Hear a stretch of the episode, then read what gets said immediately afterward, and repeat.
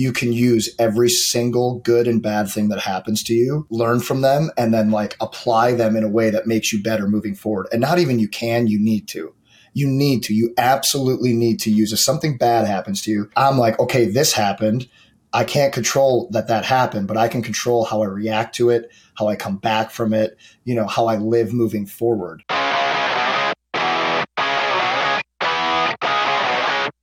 Hi, everyone. Welcome to another episode of the Curious Competitor Podcast. Our guest today, if you follow me on Instagram, you've seen us interact. This is Jeff Lovecchio. Jeff Lovecchio played professional hockey uh, for 10 years, uh, decided to exit, and now does a really nice job uh, with the Hockey Think uh, Tank podcast, as well as training uh, high end professional athletes, as well as uh, you know general pop clients as well in the in the St. Louis area. Vex, I know we have a lot in common, a lot to cover, so I want to keep the intro short. I appreciate you jumping on. Yeah, man. I'm. Uh, this is something we've been trying to do for a long time. I, I'm honored to be on this podcast. And I was telling some guys in the gym today, actually, I was like, yeah, you know, this Connor Carrick guy, I'm going on his podcast. It's unbelievable. I listen to a bunch of episodes. He's trying to put out information to help players and people like for free every day. And he's still a pro athlete at one of the highest levels you could possibly be at under NHL contract, could be called up at any minute. And he's doing this stuff in his spare time. And I think it's so important. I think it's so friggin' cool that you do this. Um, and, uh, you know, I, am honored to be here. Well, thank you. And I, I, I'll start with sharing one of my role models and, and you, you get ideas and kind of bits and pieces, right? And then eventually it culminates into a big, like, I've got to take action on this type moment, an, an ignition uh, point. But there was a, an Evgeny Malkin video way back in the day on NHL.com when it was really the, the insight into players' lives was like NHL.com or the odd YouTube uh, deal. I was a little late to social media just in general. Uh, Malkin got hurt. Uh, the Pittsburgh Penguins strength coach went overseas, and they did this really cool video. Like Malkin's in the parking lot, stick handling through hurdles in the rain, and then he's in this like dimly lit. I felt very like Rocky-ish, right? Um, and I was in this dimly lit rink, like jumping under benches and doing, you know, kind of outside the box, uh, you know, Russian style training. And then he's, you know, in the pool, and Sergei Gonchar's there, and there's this cross training element. I remember thinking, man, is that cool? And then I, I I can't I couldn't believe how far I got in my hockey career just based off of sort of raw athletic ability and talent. I didn't really know the NHL game. I was a pro in terms of like I cared about what I ate. I I knew I shouldn't like drink a lot of alcohol. Uh, I should train hard, but I, I, the game within the game was something that escaped me. And now that I I've been in the NHL and I'm, I'm in the American League currently, like I realized oh guys are really studying. I call them like the test tube hockey players. Like in the olden days, it was kind of like you, you grew up in Minnesota, you grew up near a community rink, maybe your older brother played, and bang, you're a good athlete, so you have a career.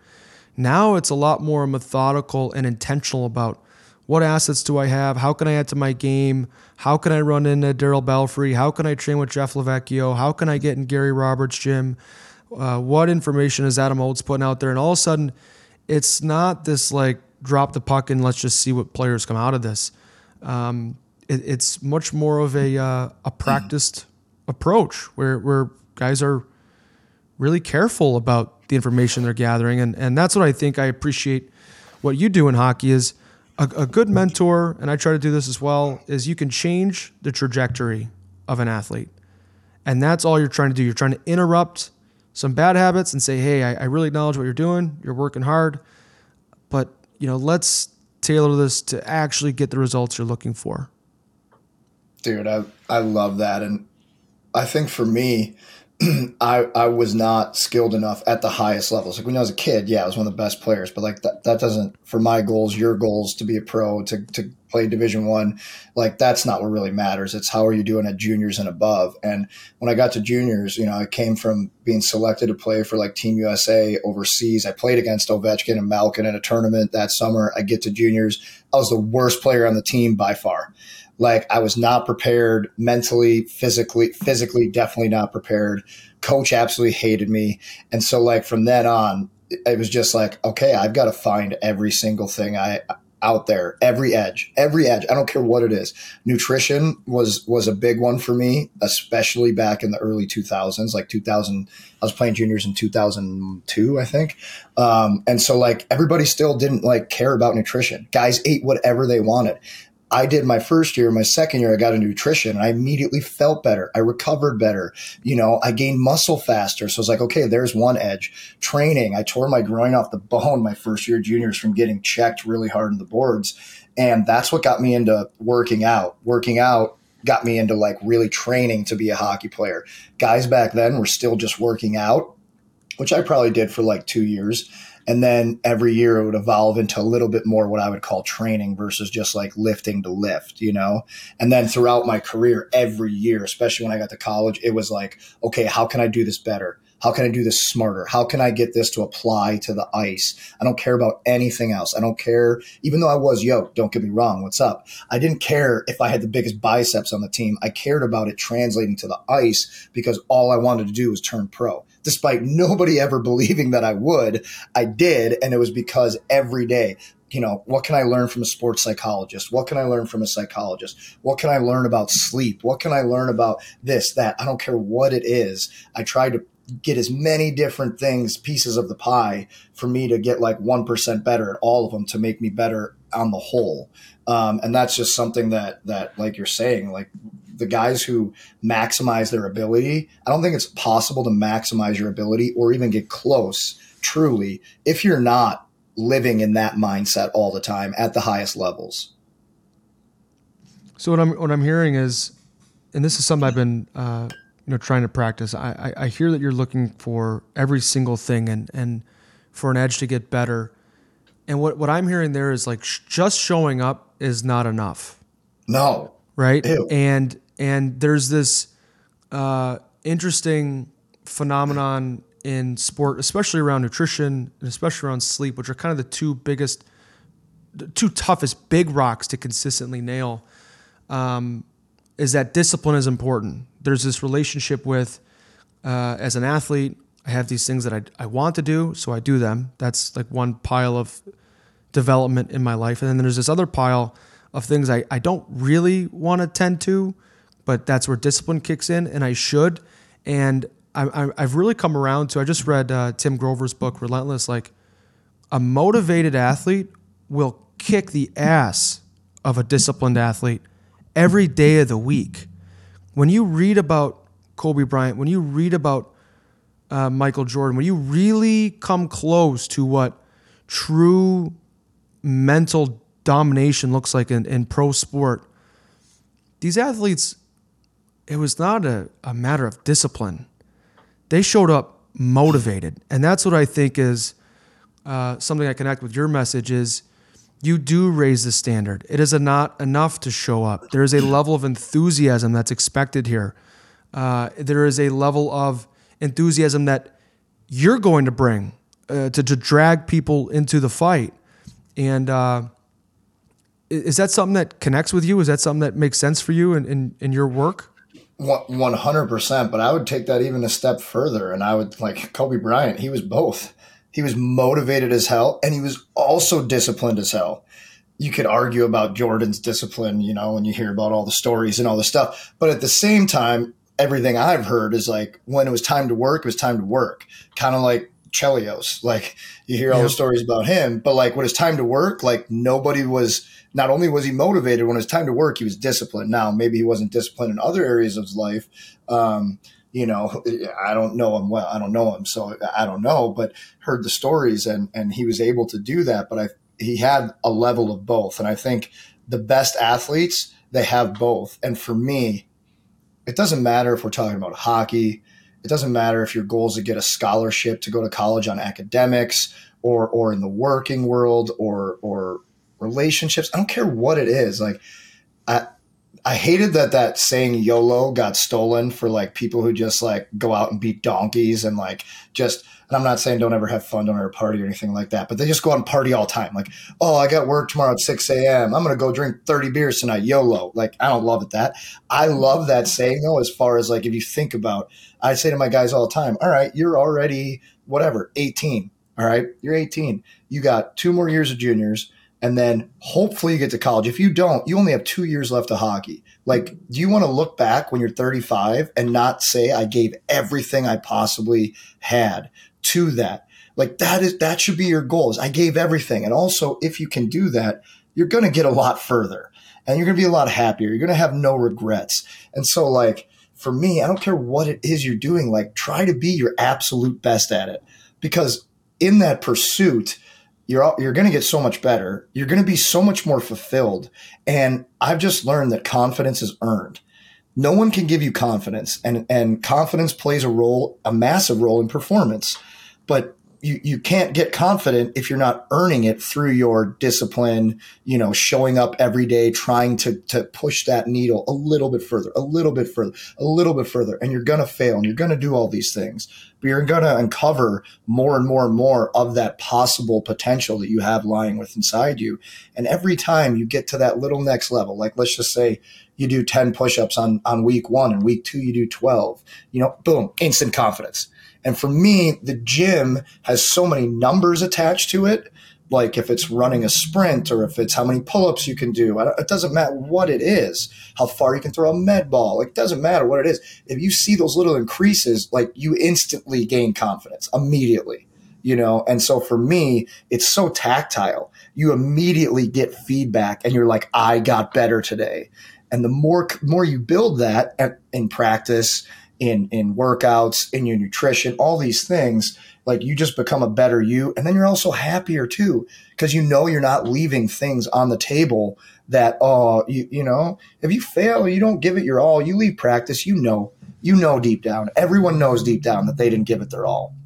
On a back check, you don't get to a guy and you know you had a little more in the tank, but you were kind of faking 100 on that back check. You were going like 95 you know, you know, even if you don't want to admit it to yourself, you know, and that hurts your own confidence, which you know, then it's just a negative feedback loop. You spin downwards. Where, but if you go the other way, I think it does the opposite for you. I know it does the opposite for you, and I've helped hundreds in person and thousands online now.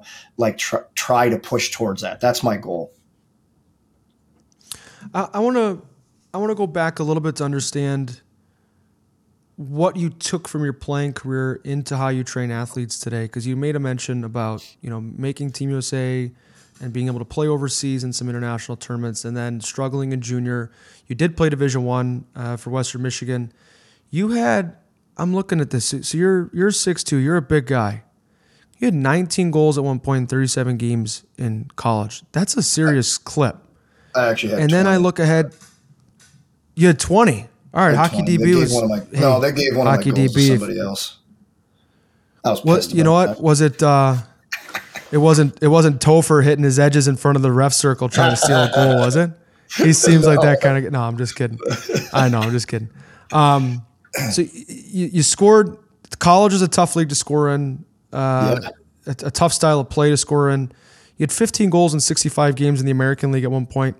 To then have zero the next year I know you had concussion problems. So, like, when you look back over the course of your career, what led to some of your success? What allowed you to score? What kept you from getting to the National Hockey League? Uh, and, and, what do you boil down as sort of some of your secret sauce and, and your proprietary ability to coach and guide athletes, uh, particularly hockey players, as you do now? Like, what, what do you remember the good, the bad, and the ugly? Yeah. Well, I think a lot of people think goal scoring is like only an innate ability or like a skill that like can't really be worked on other than like the mechanics of your shooting or stuff like that.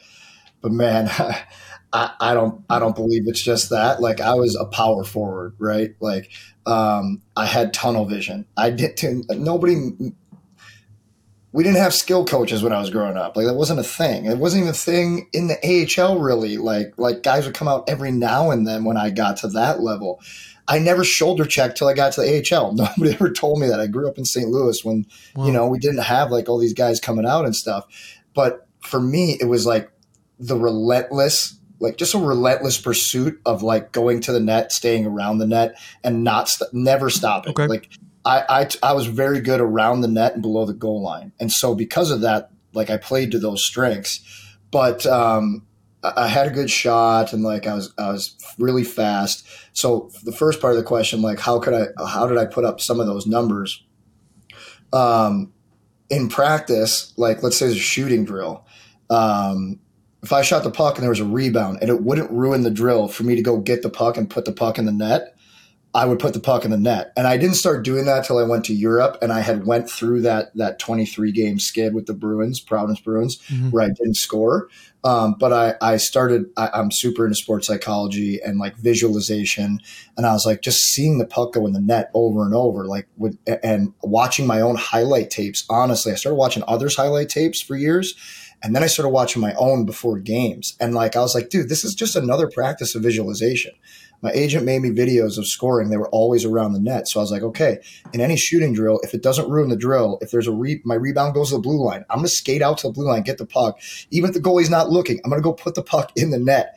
And I did it the last like five years of my career. Some of my goalies hated me, but I would also tell them like, I'm going to do this. I've never hit you when you're not looking, but like, if you can play out the rebound with me, play out the rebound with me. And if I you keep saving it and it doesn't ruin the drill, I'm going to keep playing it until I put the puck in the net. And that really helped me. And it's helped some of my players get out of like crazy long um, streaks without scoring. But so I was, I was good around the net, but I also something that was I wasn't a guy who could create a lot of things unless the puck was below the goal line. But if the puck was anywhere on the ice, like I needed guys to pass to me. Like I could score. I was good at like breakaways, you know, like shooting and then from the net, I could score, but I needed guys to pass to me. So freshman year of college, I only had seven goals, I think it was. Um, I was playing fourth line, but our fourth line became the line that played the most because we were just meats at Western.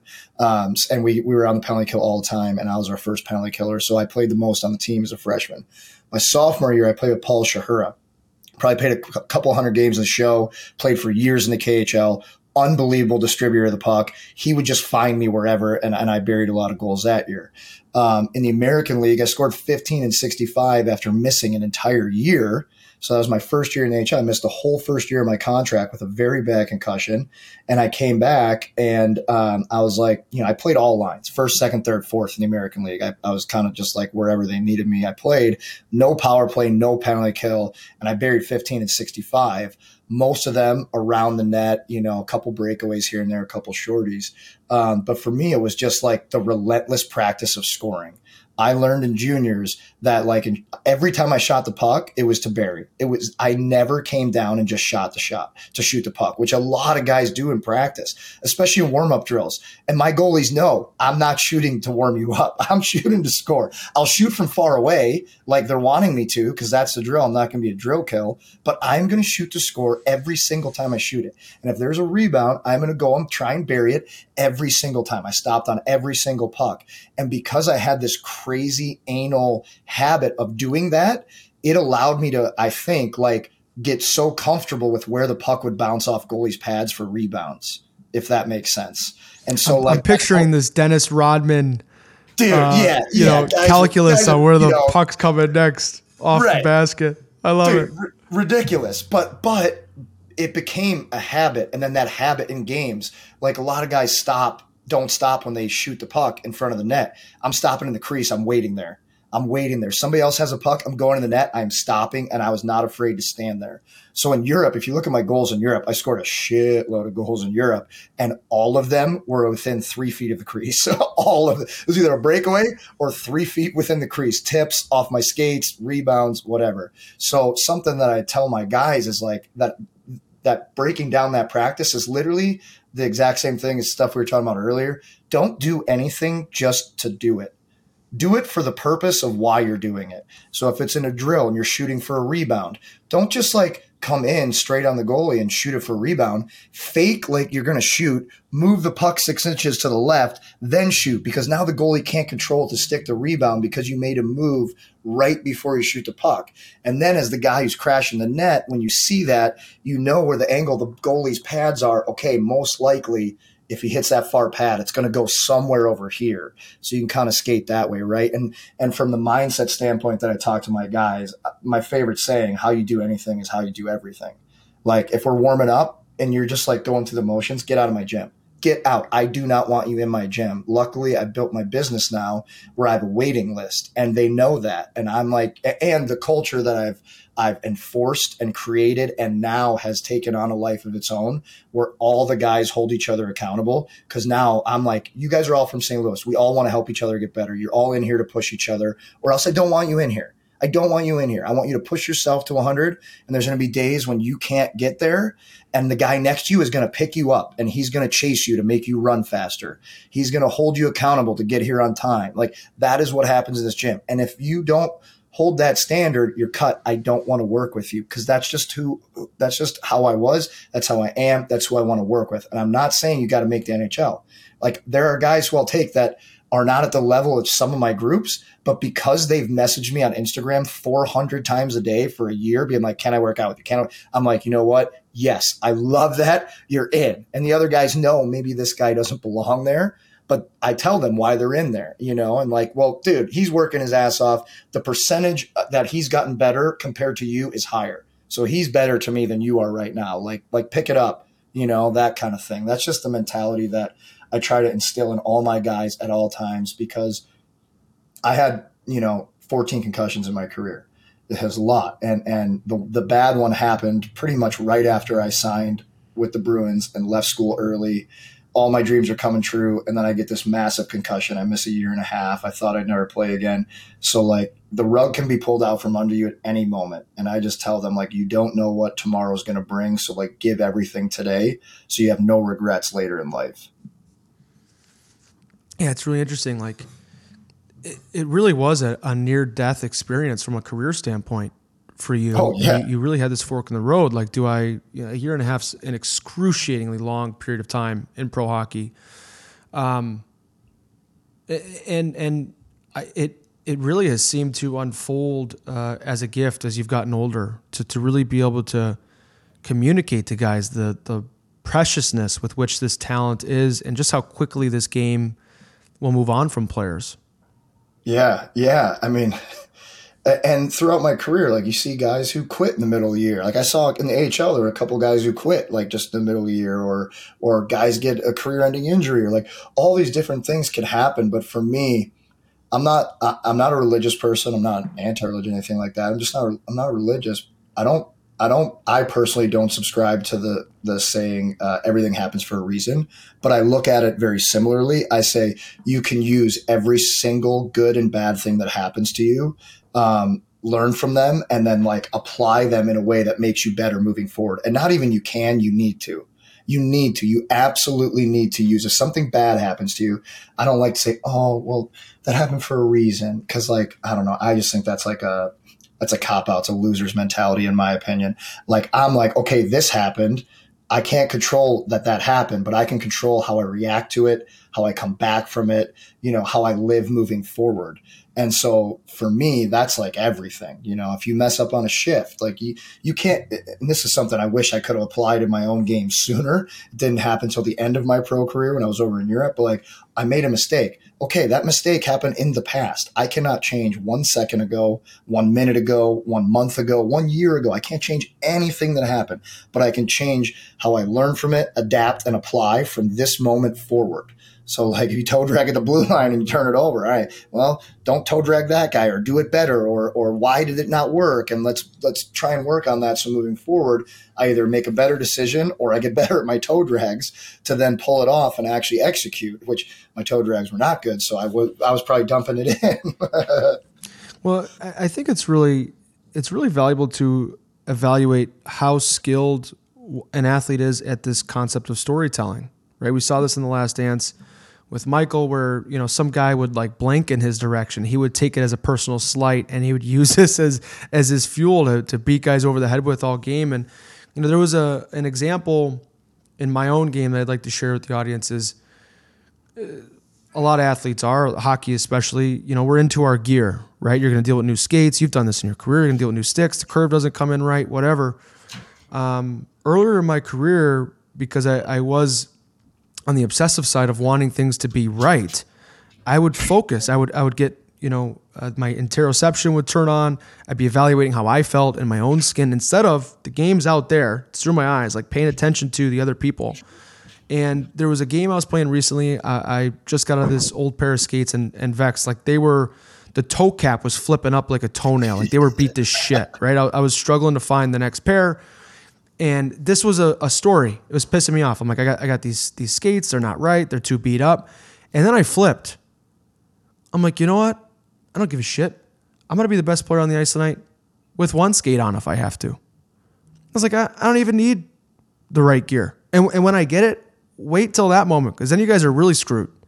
Yeah. And it, it really became this, uh, you know, very self conscious, self evaluating story loop into, hey, there's still a job to get done. I don't necessarily, I might not even be my best tonight, but here's what I know for sure I'm going to beat that guy. Yeah. Because at the end of the day, this is a competitive game. And as long as I win and do my job better than you and that player and that player and that player, I'll make out okay. I'll I'll, I'll get to my best, but you're going to be really impressed with my B plus game. Like my B plus game is going to kick your ass. So important to have a B plus game, hey, or like a, a, a- second. You know, you're not feeling it that night. You're a little bit sick. You don't have energy.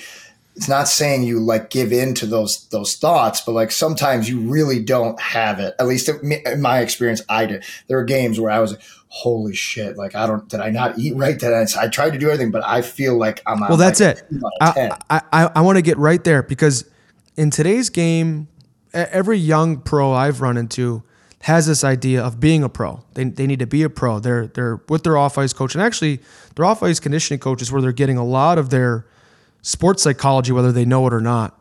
And I, I had a conversation with a young professional last year. I kind of got in his face. I'm like, hey, being a good pro is not like making sure you get avocado in your pregame meal and foam rolling. It's like you're going to turn a puck over in the first period tonight, play the second and third period, play your ass off, and after the game tomorrow, go back and watch that shift and know why it happened and don't do it again. Yep. That's being a pro. Oh, and then by the way, do get the avocado in for lunch because that's still better for you and better for your brain. And do foam roll because it's still better, but like that's not where the checklist ends. Yeah. Yeah. And- reflection. He he, he it really took a couple reps of that because this was uh, a, a player that I think was far away from understanding the game within the game at the pro level. I, I think he was uh, he did not understand just how cerebral the game was. I don't think he understood. There's a huge difference between being more talented than other players on the ice and actually being a better player and knowing what your plays are and knowing what your identity is and knowing what you do every single night that's unique to you. Dude, I And that's love the thing you mentioned earlier. Um, now you wanted to evaluate every piece of the pie as best as you can, and I think the key is is to investigate every piece of the pie that you can, so that you can leverage what you learn to be the very best at something unique to you as a player. And uh, with that level of focus, you really start to understand. Okay, if there's there's you know 20 skaters on a team, you understand what it is you bring every single night, and that will make you as irreplaceable as possible. Yeah, and that's something that you you asked like, you know, what how'd you go from 15 goals your first year in the AHL to zero in 23 when I got traded by the Bruins to the Panthers? I, so like I won testing in Boston both years I was there. Like you know they they didn't like give like first, second, third, but they brought me in the room and they're like, you know you. You, you crushed everyone in testing, like you're top three in everything you did, and I like won all you know a whole bunch of stuff. And it's the last guy cut, and one of the last guy cut two years in a row. And uh, the second year, um, I really thought I was going to make the team out of camp. Like I thought I had thought just because of my camp, I thought I had a good enough uh, um, showing that maybe they would take me over or over one of the guys who was a first rounder who hadn't played any pro games yet. You know, I was a free agent and I missed a full year of hockey two years before, so like pretty pretty stupid to think that. But in my head, that's where I was. I was like, oh. We lost to the Panthers three to two. I scored both our goals in the preseason in the NHL. Like I crushed testing, I crushed everyone. Like all these things, you know. I wore a letter in the AHL the year before for a, for a long time after missing a year of hockey. I was like, I got it. And they took they took this guy who's a first rounder the year before, um, or two years before overseas to start their first game of the regular season, and I went down and I was just so in my head. I was so in my head, just like you know, like, and I just like tailspin, and then I lost my identity. And, you know, I went from being like, well, I, I need to get points to get called up and, and, they're telling me like just play like Byron Bitz and like Byron Bitz in the NHL was just like dumping the puck in and hitting people. So that's all I started doing. I literally get the puck and I would dump it in. I'm playing first line with with with uh was that year? Was it with Marchand and Whitfield? Maybe yeah, and like it, it's I get the puck, I'm just dumping it in. Whitfield's like, what is this guy doing? And I'm like, I'm trying to be Byron Bitz in my head. I lost my identity, man. And that I lost my confidence. I hit like 800 posts and I would just start like breaking sticks over my knee and stuff. And I just, I completely lost my identity. I got traded to Rochester. I scored in my first game. First game, huh. but um, like immediately, Don Sweeney actually texted me. He must have watched the game. He's like, uh, I watched that game like that. That's why we you reminded me of when I watched you in college. Like that's why we signed you in Boston. Like good luck, you know, yada yada. And I was like, wow, that was really nice of you and everything like that. It's very and, classy. Yeah, yeah. And when he called me, I think it was Sweeney I talked to when when when I, they traded me he's like, you know, we, to trade you the Panthers. Like, we wish you nothing but the luck, nothing but luck. You know, we wish you didn't have the concussions. Also, super, super nice. And he's like, and now's the time where, you know, you're not with us anymore. If you want to say F you to me, you want to say anything to me, chirp me, whatever you want, like, go ahead. And I was like, in my head, I was like, would anybody do that? And I was like, no. yeah. How many guys take you up on that? Yeah. I was thinking that. I never asked him. I wish I would have, but you know, I was nervous and stuff. But um, yeah, I scored in my first game, and then I, I had a pretty successful season in Rochester the rest of the year because I played a third line role for the whole season there, and I just played the best I ever played in the American League for my role. And uh, it was all because I lost my identity, like you said, and like I wasn't bringing what I needed to bring every night. Um, and I just I was I was in quicksand for 23 games. It was crazy. That was the worst worst 23 games of my career by far. Yeah, it's interesting. Like you, there there are so many fork in the road moments. Uh, in pro hockey. Like one week you legitimately feel you're in the running to make the NHL club. And then maybe not the next week, but by the week after, you're like, am I going to continue to stay in the same spot on my American League team? Because right. guys are outperforming me here. And that just goes to show how competitive it is. It's interesting. I've, uh, I've been injured in my career. And one of these, uh, you, you, try to learn something. You're up in the stands and you, you try to practice and study and visualize. Okay, if I'm out there, I'm going to be in this spot.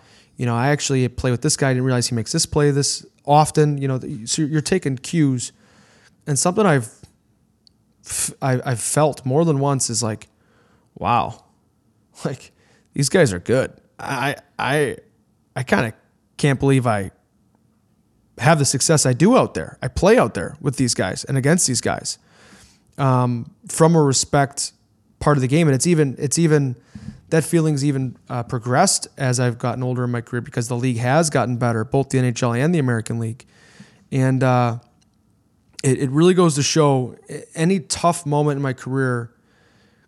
You mentioned the concept of a victim mentality. I I really regret the periods of my career where I stayed in that place and I felt like a victim and I had people in my life that said, yeah, you're right. The coach is screwing you. You deserve better. Uh, this system's just not right for you.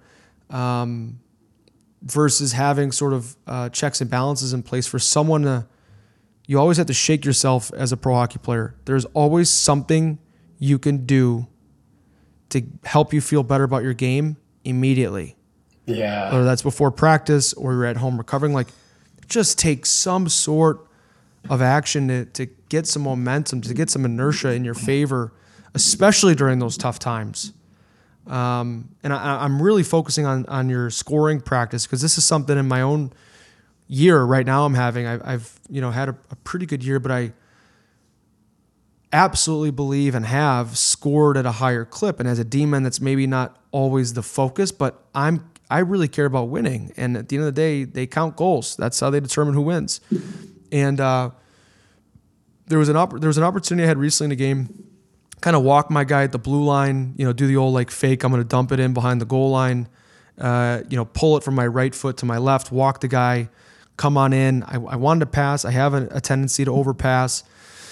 And I, I took this shot that was to, you know, four rebound traffic. And I'm thinking to myself, I'm like, I got to do a better job visualizing getting in that space. I got to do a better job seeing that puck go into the net and feel it get to the other side of the goalie. And, and uh, it's definitely going to be a focus of mine after this podcast this week. It's something I'm, Dude, I'm, I'm, I'm thinking about heavily. I'm telling you, have your agent or somebody like clip all of your goals in the American League in the last like five years. Have somebody clip them, have them overlay it with your favorite song that you like to listen to before games, and and watch it all the time. I had one of my um, first round draft pick clients years ago, probably five years ago now. Was probably, yes, is my first year retiring, maybe doing this full time and uh, he, he had, like couldn't make the big club, couldn't make the big club. I was like right there, right there, right there. And I called his agent before camp, and I'm like, hey, like, dude, this is my first summer working with this guy, and I'm like, hey, like, do this.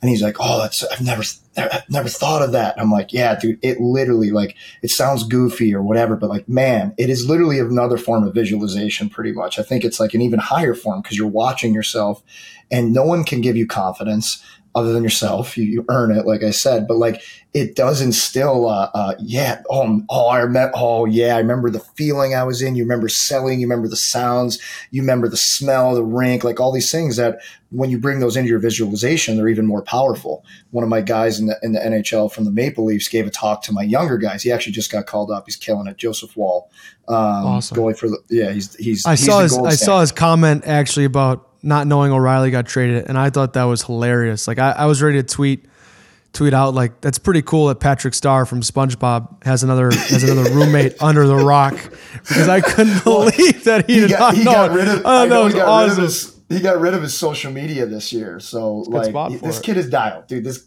he's the most dialed athlete I've ever met in my whole life. He's a gold standard.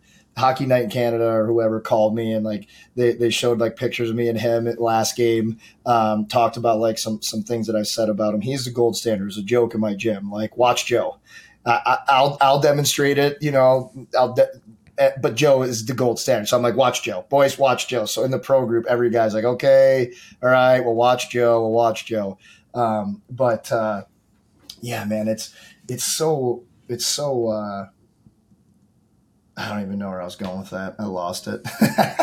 what were we talking? Uh, we were about? talking about visualization, visualization, uh, highlight oh, oh, tapes. yeah, with, with, the videos, man. I'm telling you, I promise you, if you do that and you watch that at home before you go to the rink, maybe if you have it on your phone right before the game starts or at some point, like before you put your gear on, watch, dude, watch it.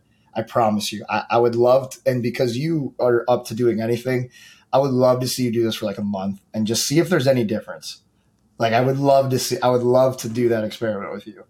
Well, I, I, use this. I use it. It's a joke, but I, I mean it seriously. It's like uh, I, I, say in the locker room, like I'll try anything four or five times.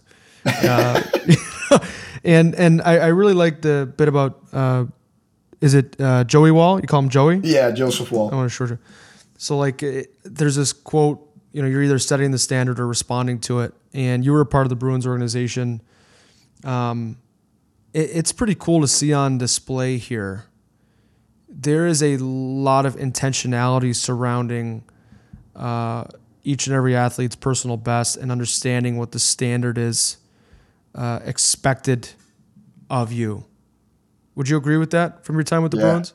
Yeah, yeah, absolutely, one hundred percent. And I, you know, I was only in two organizations: the Panthers organization and the Bruins for way longer with the Bruins. And I, I just thought they did so many good things. They did so many things right. Um, and this was, you know, a decade and a half ago. So like, I guarantee what, what was, only, what was Marshy like in the minors? Cause if there's one player that I love in the NHL, identical. it's Brad Marchand. I, that guy was a, is a blast to watch. I, I, just, whether I'm in the, in the organization or not, I've always had a good time watching Dude, the way that he plays.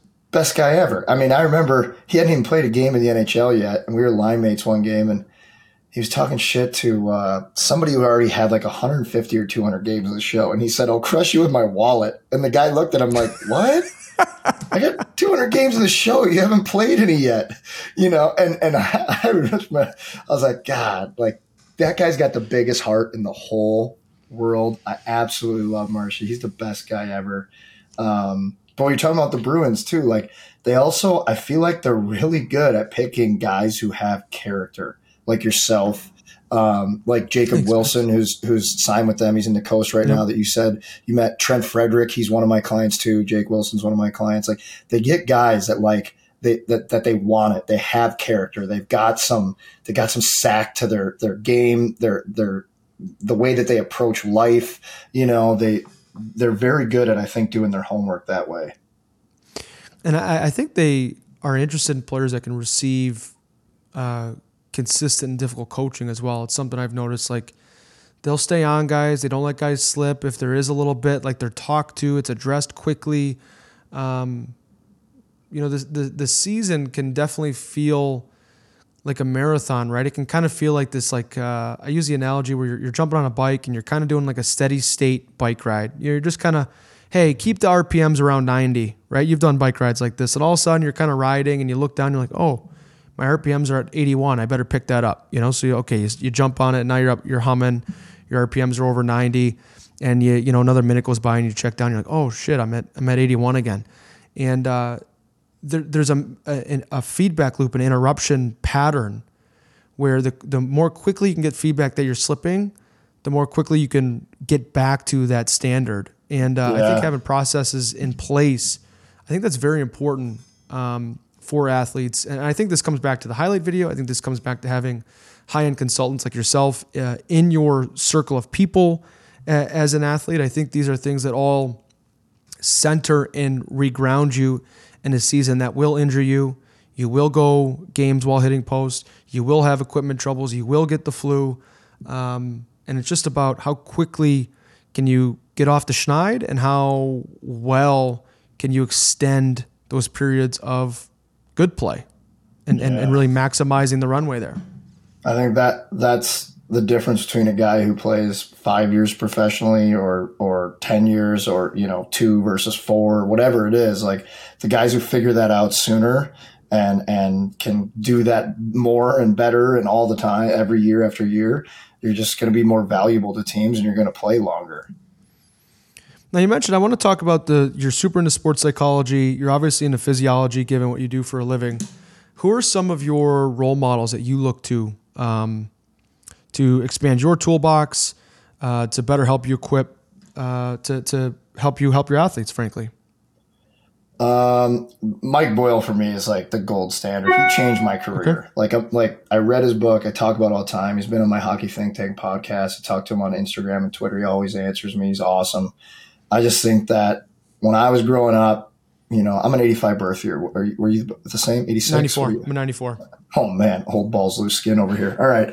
Um, uh, for making me feel old. Um, yeah, I, uh, when I was growing up, it was all back squat, all barbell deadlift, barbell hang clean, o- o- barbell push press. It was everything in a phone booth, you know, and like I said earlier, like when I started lifting, um, after or during my first year juniors when I got hurt, it was all that stuff. And even through college it was, but I, I started to be like, well, why am I winning testing off the ice every team, every year, everywhere? But on the ice, I go to hit guys and I fall over every time, or I get pushed down in a corner and I, I, I get off balance and I can't hold on to the puck. Or I was just like, no, why, why am I not? Why am I the strongest here, but I'm not the strongest there? That doesn't make sense to me. And uh, it wasn't until it was either my last year in college or my first year pro. I, I, always forget which one it was, but I picked up Mike Boyle's Advances in Functional Strength Training, and it changed the way that I looked at the gym. It changed the way that I looked at training any athlete in any sport, even though I pretty much only work with hockey.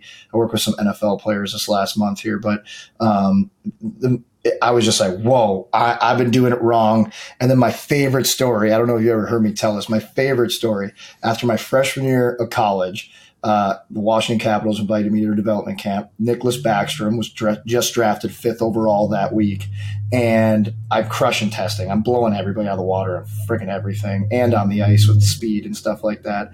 And the bench press test comes up and I rip, I was like 190 at the time, I think. I ripped 275. I think it was seven times, I want to say, I believe. So like for 190, like that's a lot. Like I was, a, a I was a, I was a meat. And uh, there was one guy who beat me, Sean Collins, played for Ohio State, but he was like, he looked like he was 40 and I looked like a little boy still.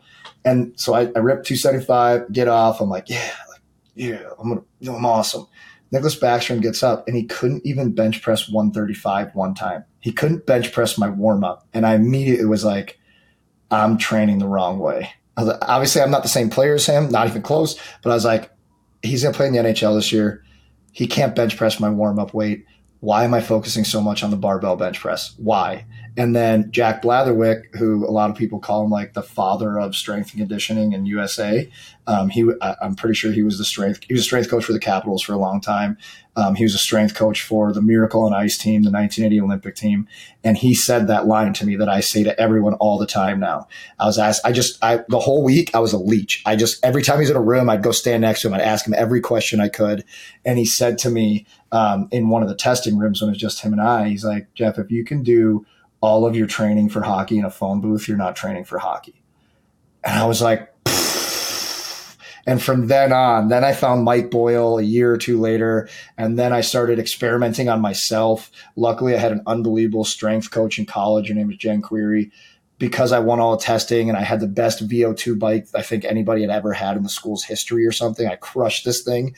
They were like, pretty much, you can do what you want in the gym pretty much. And I was the captain as a sophomore. So I just started like experimenting myself and like trying a bunch of different things, more unilateral training, like thinking outside the box.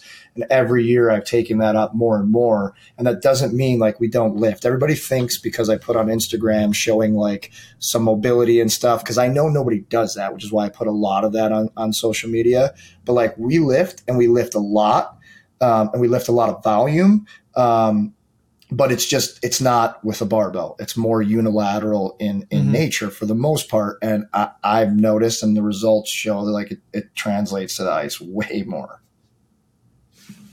Yeah it uh, i think this is important for younger players listening like to surround yourself uh, with people uh, players coaches who are just a little bit further down the road and they've gone through the guess and check process a couple times because it's it's really helpful to reevaluate the direction of your efforts every so often and to ensure uh, that you are training in a way that uh, translates to you yeah. and your game and your goals over a long set of time because otherwise you can become really really proficient in something that you know, maybe isn't the best driver of what you're looking for professionally.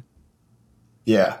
I mean, I, I, you know, I was training these two NFLers for the last month here, like kind of as like prep to then have them start training, try and like help them get more out of their bodies, rehab, like rebalance, like all these things, get feeling good before they start like really going after training here. Um, along with uh, Dr. Tony Katakis, the functional sports medicine doc who works with all of my clients, no matter what level and uh, he's such a next level thinker. I've learned so much from this guy. He's amazing. He's absolutely amazing. Um, and I'm like, do you guys ever like do this? Like talking about like the foot or their ankle or their shins or or their soleus and like like they've done none of it. They've done none of it. And they're in the NFL. They were both first year players in the NFL this last season. And they're like, they loved everything Tony and I are doing with them for the hips, for the ankles, for the knees, for the T spine, for like all these things. And basically like they've just lifted weights to li- to lift weights. I mean, obviously it's helped them in their career. They are where they are. But I think that like and they think too, which is why they were coming to me and to him, is that like we're leaving things on the table by just like bench pressing all the time and just back squatting all the time. We're, we're, there's more out there that we can do, and it's we can still do the things that helped us to get here. I think they can do them in a smarter way that will apply even more personally. Um, but like just like like work on that ankle, work on your toes, work on your feet, work on every little thing you can and find ways where it makes sense to add these things into your program to try and get that 1% more of things that are really going to translate to what it is you do on the field or on the ice or whatever it is. They don't train their eyes. They've never trained one. There was a D1 receiver who was working with them. He's never trained his eyes in his career, in his life. Like they barely do any hand eye coordination. You know, one of them's a running back. He catches the ball sometimes. He also runs with the ball, obviously. One of them's a receiver. One of them's a cornerback. So, I mean, he's got to have great hand eye coordination. They never work on it ever. Never have. And they were loving everything we were doing with them, like immediately out of the gate. So I just think that more people need to think of like these little things. I've been saying for probably 10 years now. I said 10 years ago, the next frontier for training is the eyes and the brain. Like, no doubt about it. Nobody was doing it back then. I started doing it with myself and all of my guys a decade ago. And, uh, you know, people made fun of me back then for focusing on that in the gym. And all my guys, they will all tell you, like, it's it's it's helped them so much by just doing and we don't even have I don't have crazy technology you have technology like you can do even more cool stuff. But mm-hmm. like i don't have that kind of budget still yet. Like i don't have that kind of room in my gym to have like these these boards with the lights and stuff. I just don't at the moment. I will one day but like there's always a way to work on it. You know there's always a way to work on things on a budget level. Yeah i would say working smarter and harder has been a focus in my own career. I think it's yeah. really a tricky game to start thinking you can outmaneuver just how long you have to work. You can think, oh, I'm, I'm going to think smart. I, I'm going to work smart. I'm going to be efficient. And I think that that's a loser's game. I think the best in the business are interested in doing both. I think when I've been at the top of my game, there's just a, it, it, it, it, the routine ends up looking like the insatiable hunger that's driving it, right? And when you are that hungry, you want to be smarter and harder with your work ethic. Another thing I've been considering is like really identifying weak links and looking thinking more closely over my medical history. I think as athletes, we like to think we get hurt, we rehab the injury, and then we leave it. And I'm not sure neurologically that everything comes on board uh, full time once you've gone through the rehab process. Sometimes there's further refinement needed. And I'll give an example. So I had a pretty severe, I had a, a puck impact on my right ankle when I was with the Dallas Stars the orthopedic uh, surgeon calls me in, looks at the CT scan, the MRI, and goes, "Hey, just take a seat. Um, I just I got to share with you. You know, this is probably the worst puck impact injury I've ever seen, um, and uh, I, I really do recommend surgery." And so anyway, I, I go through surgery, I go through the rehab process. This is years later down the road, and if I go a couple weeks, I have these ankle uh, proprioception exercises, and they're tedious as hell. They're so boring, Vex. Uh, they take a long time. I've still got to warm up the rest of my body, you know, prior to training or skating or a game. But I notice if a couple weeks go by, you know, my toes kind of go numb. They kind of go offline. I can't get into my right glute properly. And all of a sudden, it becomes this leverage point. Once I go back online and, and redo the tedious work, everything else works just that much better, that much more quickly in my warm up and performance uh, routine. And then I would say the last one being the eyes and the brain. I think I've done some like functional neurology type uh, work in the summer. I know different guys uh, have really invested in this realm. There's uh, some good resources in Chicago. I know there's some big dogs up in Toronto where guys do this stuff. At the end of the day, you know, going back to your Nick Backstrom analogy, like what an elite recognizer of patterns on the ice and understanding where his sweet spots are and, and tilting the ice so that he can get there with tremendous frequency. And it's not by mistake um, that the best players put up the points that they do, that they're as effective as they are night in, night out. That's something that when you really watch the video, you watch your own video, you watch video of the best players, it is unbelievably obvious just how consistently good they are each and every night. And uh, I, I think that pattern recognition is something that it's very closely related to the highlight tape clip you were talking about, you know, bringing yeah. that into your game. I think it's very closely related to the practice habit of seeing pucks go in the net. Another toy I'm going to play with is that uh, Sense Arena. I don't know if you've played with that at all, the virtual reality helmet. Yeah, uh, I, got connected I, with someone over there, and, and I, have heard them. great things. Yeah, I think I had a call with them, or I was supposed to. I'm glad you just said that. I don't even remember, but I definitely need to give a call to them. Yeah, I think that's the next frontier, man. I really do. I, I really do because, like I say it to people all the time: close your eyes and try to play hockey. You're not going to be very effective or very good. Like you're just not. Well, like you know, it's a it's a very reductionist, but like, okay, what if your eyes got better than they are normally? So if you close them, you're way way worse. Well, what if they get better than they are normally? You're going to be way way better.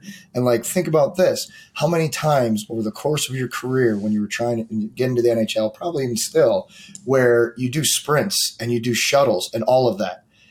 When we play hockey, you don't look straight forward ever when you're on the ice. You're especially if you're good and you're you're older. You're scanning. You're looking on a back check. Is there somebody coming? Is he over there? Where's this guy? Where's that guy? If you're coming in the zone with the puck and you got a little time, you're looking for where's where's my the guy checking me? Where's the the late guy? Can I pull up? Can I hit a trailer? Do I want to look this way to fake so the guy looks this way, but I'm going to go that way instead? It's it's deception Nobody talks about doing that in the gym. Everybody, when they run and they practice shuttles or sprints, it's only about the speed component. And yes, you need to work on that. But I believe at a certain point, uh, of each offseason, now we need to make it transfer to the ice even more by just tweaking it a little bit by looking around the room while you're sprinting. By I have like words on on the wall. So if we're doing games or something, I'm like look around, try and read the signs on the wall while you're moving, while you're running. All of these things. And is that identical to the ice? No, but like that's not what training is about anyways. You're just training like all of these things. And if if you if you have anybody, especially a younger person, this is where like you really see a big difference if you have them walk a straight line while they're looking forward in the gym, all right, they can do it. But if you have them walk, try and walk a, that same straight line as they're looking to the left, they're going to wind up 30 degrees off course. Almost, almost everybody, almost every single time. Our eyes play a massive role in our balance, in our proprioception, in our spatial awareness, right? And those things might be three of the most important things at higher level hockey: spatial awareness, um, and, and, and you know proprioception while you're moving, you know, and then you're you're stick handling, you're trying to make a skilled play while all of these different things are happening, but you never work that in the gym, you only lift weights. Well, I look at that and I say, you're not training smart enough. Like you've got to dedicate some time to that and it's not as hard as people think it is you can build it into your training with supersets as part of your warm up uh, on, on recovery days. You can do all of these things and they make a massive, massive difference. And I think more so than, than some of the things that have been pushed in the gym forever. Yeah, I agree. And, and I, I think that's a, a good place to start to wrap up, Vex. I, I really want to say that I appreciate your time. I know you have uh, your business, you have your own brand you're developing. I, I do want to leave a little bit of time at the end with uh, covering the Hockey Think Tank podcast. I think you do a great job uh, with Topher Scott. I want to talk. Uh, I want you to just address how much the podcast has mean to you, why you started it, um, and just uh, what the success has felt like for you and Toph. Yeah, thank you. Yeah, we, we started that right when I retired. I, my last season in Austria was a 17 18 season.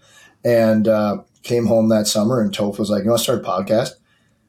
This is who I am. I just say I just say yes to everything. Like I this this is something that I've learned as an entrepreneur, as a businessman as well, as somebody who's trying to impact as many people as I possibly can. I say yes to almost everything, and it started hilariously after watching Yes Man with Jim Carrey. I swear to God, I tell everybody this story, tons of podcasts because it's brought in so many of these new things in my life, so many I've met so many great people that I wouldn't have if I wouldn't have done something that I didn't really want to do at the time. Like today, oh, I'm tired. Somebody asked me to go do this. Yes, I'll be there. I'll slam some coffee. I'll get there, you know, whatever. Um, and uh, so I said yes. Didn't even know, we didn't even know what we were doing, Toph or I. We just started telling our story. We started bringing on people, and it got big very quickly. Um, we've got over a million downloads on the Hockey Think Tank podcast. We're four awesome. year, yeah, four years in maybe. We've had on people like yourself, which is one of my favorite episodes. I didn't know who you were till that came on, and then I immediately became obsessed with you. Like literally, I was like, dude, this guy's awesome. He's putting out so much good for young hockey players. I tell every guy in my gym to follow you. Every single guy, pro, college, juniors, little kids. I'm like, follow people on social media that are putting out info that are going to help you be a better you not just hot girls' butts. Like, stop doing that. Like, that's two percent, not not not the other way. All right, because I know they're going to do it. Um, and, and so yeah, so the hockey think tank has, has taken off. It's offered me so many opportunities to work with so many people. I have online training where where you know right now I've probably in season I'm working with I'd have to guess looking at my board here 500 players from juniors to AAA teams, organizations in Canada, organizations in New Jersey, St. Louis. Like I said, tons of junior teams. I was a strength coach for a D3 university this year online because they didn't have a huge budget. So I was able to help them with that. Um, you know, thousands of players online over the over the course of the last couple of years using my off season training program that is super cheap because my whole thing is like if you can't get with a strength coach, like somebody who really knows what they're doing, um, I, I, want them to be able to if you can't afford it, like hockey's so expensive.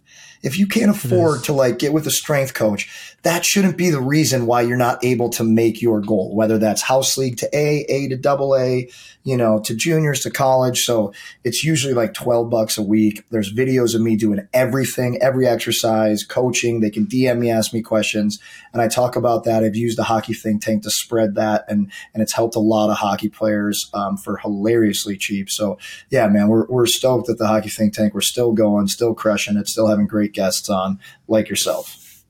Awesome. Thanks, Vex. I appreciate that. And and and somewhere in there is like there's a lesson about letting perfect go and letting progress be the focus. And I, I really appreciate the simplicity in your approach that way. It's like ego aside, put that down, and just start helping athletes and worry about the details later. So I, I, I really appreciate uh, the role you play in the hockey world that way.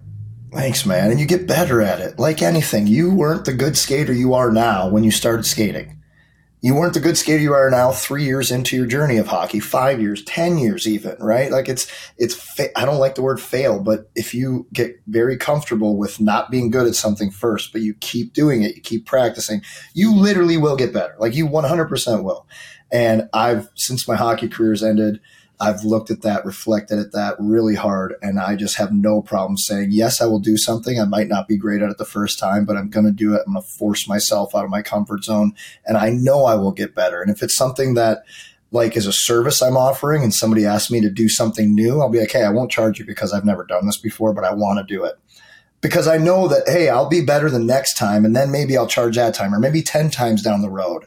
I'll be able to just from like a, a business standpoint for anybody out mm-hmm. there who's like listening this and is into business. Like that's how I've grown my business as well. Just saying yes to everything, figuring out the details as I go and just always trying to grow and get better because I know that that's going to stack up to somewhere special down the road somewhere special down the road. Isn't that where we're all trying to get to? So yeah, buddy. Vex will end there. I appreciate it. Have a great rest of your day. I know it's been an hour, so we're we're probably uh, ten seconds away from your next protein uh, feeding. I'm, you gotta get, I'm slamming my pre workout now because I got to get business, to. I love it. Business group meeting at four. I got to bang my workout out, and then I got calls all night. All right, enjoy. I'll let you run. You're free to go. Thank you.